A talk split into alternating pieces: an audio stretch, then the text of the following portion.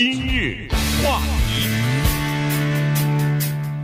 欢迎收听由钟讯和高宁为你主持的今日话题。十一月八号是中期选举的投票日啊，现在离这个十月八号大概还不到三个星期了啊，所以呢，最近这一段时间以来呢，我们会多讲一些有关于。呃，投票方面的中期选举方面的事情哈，从呃这个加州的选票，呃，从加州的这个，比如说刚才说的提案也好，从这个全国的角度来讲也好啊，基本上都会稍微的谈一下。原因这个呢，是和我们生活在美国的这个各个方面都是息息相关的哈。呃，那么现在呢，我们就稍微的聊一下这个全国性的这么一个民主党和共和党之间的这个选举的情况啊。今年的这个中期选举呢，呃，好像是格外的激烈一点哈。从全国方面呢，本来过去这五六年啊，从二零一六年以后呢，呃，整个美国的这个政治方面的分裂就越来越严重啊，越来越深刻。二零二零年之后，总统大选之后，就变得更加的。呃，这个对立了哈，所以呢，呃，我看现在的各种各样的民调都显示说，居然现在有相当一部分人，民主党、共和党都有对选举的这个准确性啊，投票的准确性都产生怀疑了。嗯，那如果对投票都产生怀疑的话，那就没有任何的东西可以相信了。呃，这就等于是在质疑整个的。美国的民主制度了哈，所以这个东西呢是非常麻烦的哈。要想纠正或者是改过来，让大家要坚信投票还是每一票都可以选举的，呃，都可以计算在内的，是准确的。这个可能要多年的努力才可以才可以能够完成。那今天呢，我们就稍微的讲一下，呃，在中期选举的时候呢，民主党显然是处于叫做守势或者是处于劣势，因为现在的情况来看，众议院。失去多数党席位的这个可能性，现在几乎是 已经差不多百分之九十以上了。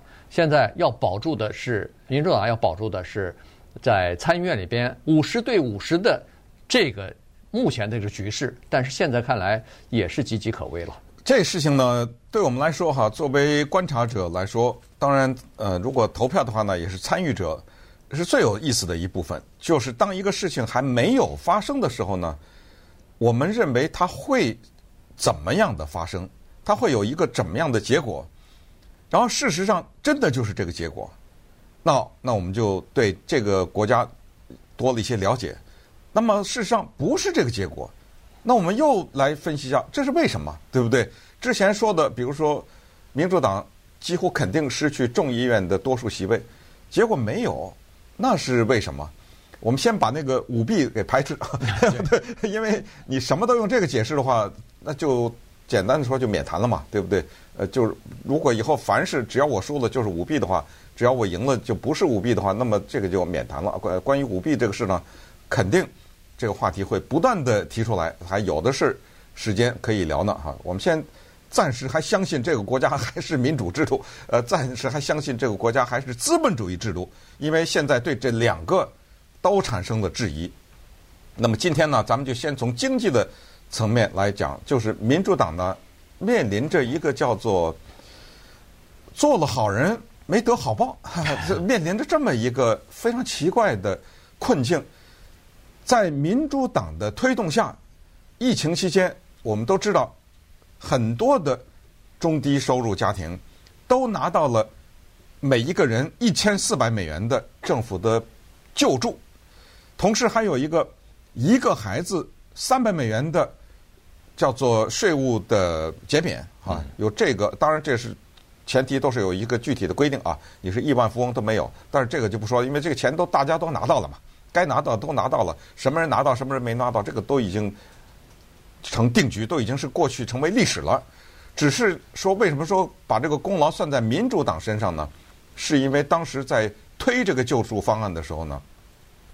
民主党这方面呢下了很大的力啊，遇到了共和党的一些反对，但是共和党也不是说不给，只是说怎么给、给多少啊等等啊，最后你来我往达成了这一个数字。后来大家还知道，拜登又玩了一招，弄了一个学生贷款给个一万块钱，对不对？对啊，这个是送礼啊，对不对？拿着国家钱在这儿送礼呢。这个本来呢会以为说，在这次中期选举的时候，民主党啊。会拿着个大喇叭在那拼命的说啊，哎，一千四谁给你的？别忘了啊，对不对？一千四，一千四，三百美元的呃税务减免，一个孩子的谁给的？看看票该投给谁啊？不要忘了啊！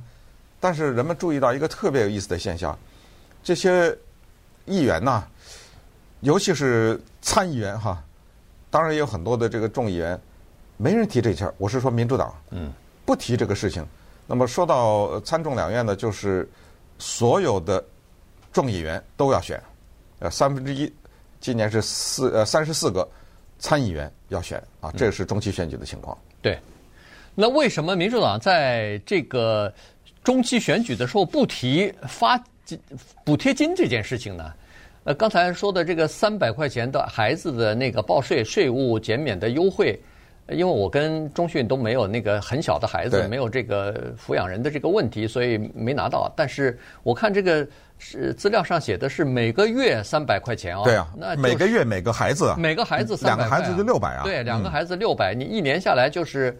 这不是好几千块钱吗？你算一算，呃，一个人一千四，两个人就是两千八。对，这个是现金啊，再加六百块钱的那个，对，对不对？对对。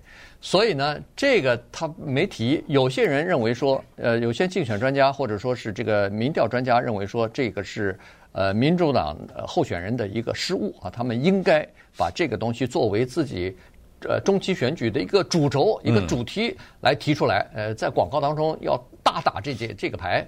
但是现在不不打的原因，是因为在这个之前，共和党早就把这张牌给打烂了。嗯，共和党早就说了，你发的那个钱，说是说帮助这个民众渡过难关，但是您发太多，发太烂，结果呢，刺激了现在的叫做通货膨胀，刺激现在美国各种商品的快速的上涨价格。嗯，呃，反而把这个做的好事儿，它变成。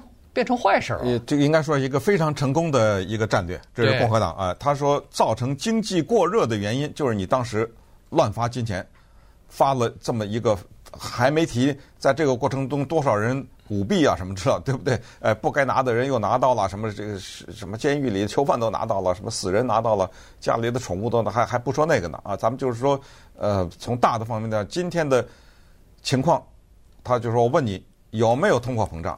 答案你不能说没有，对不对？有，那么什么造成的？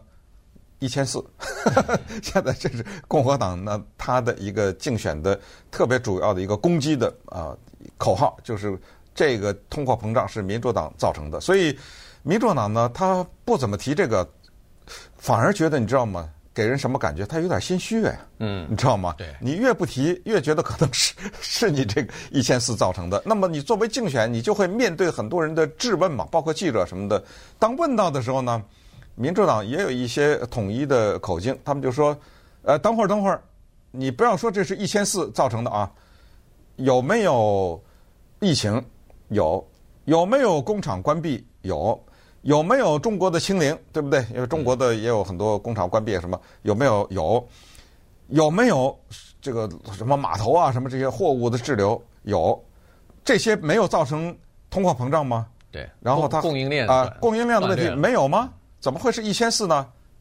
接下来他更狠的一招啊，民主党有一张牌打出来了。如果是通货膨胀的话啊，如果是一个国家陷入经济。一个比较非常糟糕的状况的话，是不是大家都倒霉啊？对吧？那不管是有钱人还是穷人，大家都倒霉嘛。因为国家陷入到这个恐慌，陷入到这个情况。哎，我倒想问问你，怎么那个船公司发大财了？嗯，呃，怎么亚马逊在疫情期间，它这个利润暴涨啊？你要搞错了吧？这个造造成通货膨胀的不是我们的一千四啊，对不对？你要看看，所以刚才为什么说对民主制度的质疑和对资本主义制度的质疑，就是说，是那些黑心的 企业 企业，呃，他们在导致的通货膨胀啊，对对不对？现这个汽油就是石油公司啊，对对，石油公司对，趁着现在的价格上涨的时候，对猛涨这个汽油价格，对他们的贪婪所造成的。那稍稍等，我们再来看一看，哎，这个问题到底是谁的错呢？话题，欢迎继续收听由中讯和高宁为您主持的今日话题。这段时间跟大家讲的呢，是在今年的这个呃中期选举啊，呃竞选的过程当中呢，非常有意思啊。这个民主党的候选人呢，基本上都不太提呃刺激经济方案或者是那个呃救援啊纾困法案当中，直接给中低收入的这些家庭发放补助金这件事情和。儿童的这个刚才说的减免税务、减免优惠的这件事情哈，呃，原因就是因为共和党已经给他冠上了一个帽子，就是说现在的通货膨胀、现在的这个价格上涨的问题和那个是有关系的，是挂在一起的。所以民主党生怕如果把这个提出来的话，可能后来在辩论的时候、在质疑的时候会提出一连串的东西，呃，无法呃这个自圆其说哈，所以呢就不讲了这件事情。那么再加上呢，这个也是有历史性的渊源的哈。早在小布希时期，早在其实说实话，在这个克林顿时期，在奥巴马时期都有过减税，都有过纾困，都有过这个给民众发救济金这件事情。你不要忘了，川普的那个时候发救济金，他强调那张支票上要由他签字啊，对，对不对？没错，没错。一开始的时候，那张钱就是对啊，就川普发出来的嘛，川普发出来的。只不过后来民主党就是拜登上台以后再继续再发，所以呢，在这种情况之下，以前也都没有得到政治上的回报。小布希也好，奥巴马也好，包括川普也好，二零二零年的时候，他在大选的时候也没有得到。他的这个政治回报啊，所以呢，这个就是这么一个问题。也就是说，从民调的当中来看，说是民众拿了钱以后，并没这放下碗以后，就 就忘记了这件事情，就没有在他的心目当中，好像呃留下一个比较深刻的印记啊。这个，呃，你知道吗？我觉得这个再一次说明一个铁杆的真理，在。选举上面就是经济，就是老百姓只看现在，嗯，对吧？就你看看英国现在，对，对不对？呃，英国那个现在弄得又是财政部长又被开除了，又什么这个那的，呃，通货膨胀，呃，就好像过了十了吧？对，十点几了，对不对？对，这不是老百姓忘恩负义，而是说呢，民他就是在意自己此时此刻身边的情况，过去的事情。对不起了哈，我没有办法管过去的事情。那么现在的民在意什么东西呢？当然就是物价和通货膨胀。还有一个东西，这个民主党啊，让他也是处在一个守势，这就是犯罪，嗯，是吧？呃，就是民众特别的反感对现在的犯罪率的增加。那么民主党呢，他在这儿有这方面的解释，他就说这个增加呢，也是因为。强烈的什么贫富之差啊，什么导致的这些东西，所以民主党怎么躲避现在的这两权呢？一个是通货膨胀，一个是犯罪率，他扔出来了一个，他们现在认为呢，可能是在他的阵营当中最大的那张牌了，堕胎。嗯，哎，他只能打这张，而且是狂打这张牌。你看拜登，昨天，昨天，对，昨天还在说这件事儿。他只能是打这张牌了，而这一次对于中期选举的参与的热度呢，现在的分析出来，民主党这方面也是会有很多人因为这个问题呢，会出来投票来，所以这就是开始说的那个有趣的地方，就是现在呢，我们预知可能共和党要打这张牌，打那张牌，民主党呢可能要采取这个方针啊，采取那个政策，但是还没发生呢，我们就对有一个预。预测说，民主党的参与率可能会很高啊，因为堕胎这个问题。但实际发生以后，我们看看到哦，原来参与率不高。比如说，这不就是我们对整个的政治的一个了解嘛？对不对？所以这个特别有意思的就是这个，就是它没发生之前，我们先觉得会怎么样，然后咱们就就等十一月八号以后再看吧，对不对？嗯，但是从现在的民调当中来看呢，其实打这个堕胎就是这张权利，就是保护女子的堕胎权利。这个牌呢，并不一定奏效啊，或者说效果并不一定，或者没想没有想象的那么大。对，因为从民调来看，我看，呃，昨天《纽约时报》和 Siena College 这两家呃机构等于是联合进行的民调，昨天出来百分之二十六的人关注的是说首要大事是经济，呃，百分之十八的人说是主要关注的是物价上涨，只有百分之五的人说他们主要关注的是这个。呃堕胎啊。那么，呃，你从最近这两次的情况也可以看得出来，呃，拜登火急火燎的要释放那个一千五百万桶的战略储备的石油啊，最后一波的这个石油，呃，要平抑价格，因为在加油站的那个汽油价格对民众的影响和冲击是非常直接的、非常直观的。呃，一箱油呃加起来，从六十块钱现在变八十块钱，这个是呃这是非常明显的哈，马上就会让大家每次加油的时候都想到，哎呦，价格贵了，价格贵了，所以他要做这件事情。而且现在拜登说，呃，昨天呃参加呃民主党全国代表大会呃的一个活动当中，他就说了，就说。还是要注意这个叫做妇女的堕胎权。他说，如果要是这次中期选举，大家踊跃投票，民主党呃继续在参众两院有多数的话，他要把那个保护女子堕胎的这个权利要变成法律化，要给他在立法哎立法。然后他说，中期选举之后，我们如果参众两院还是多数的话，我交给国会的第一个法案就是要给。女性这个全国性的这个呃法律方面的保障。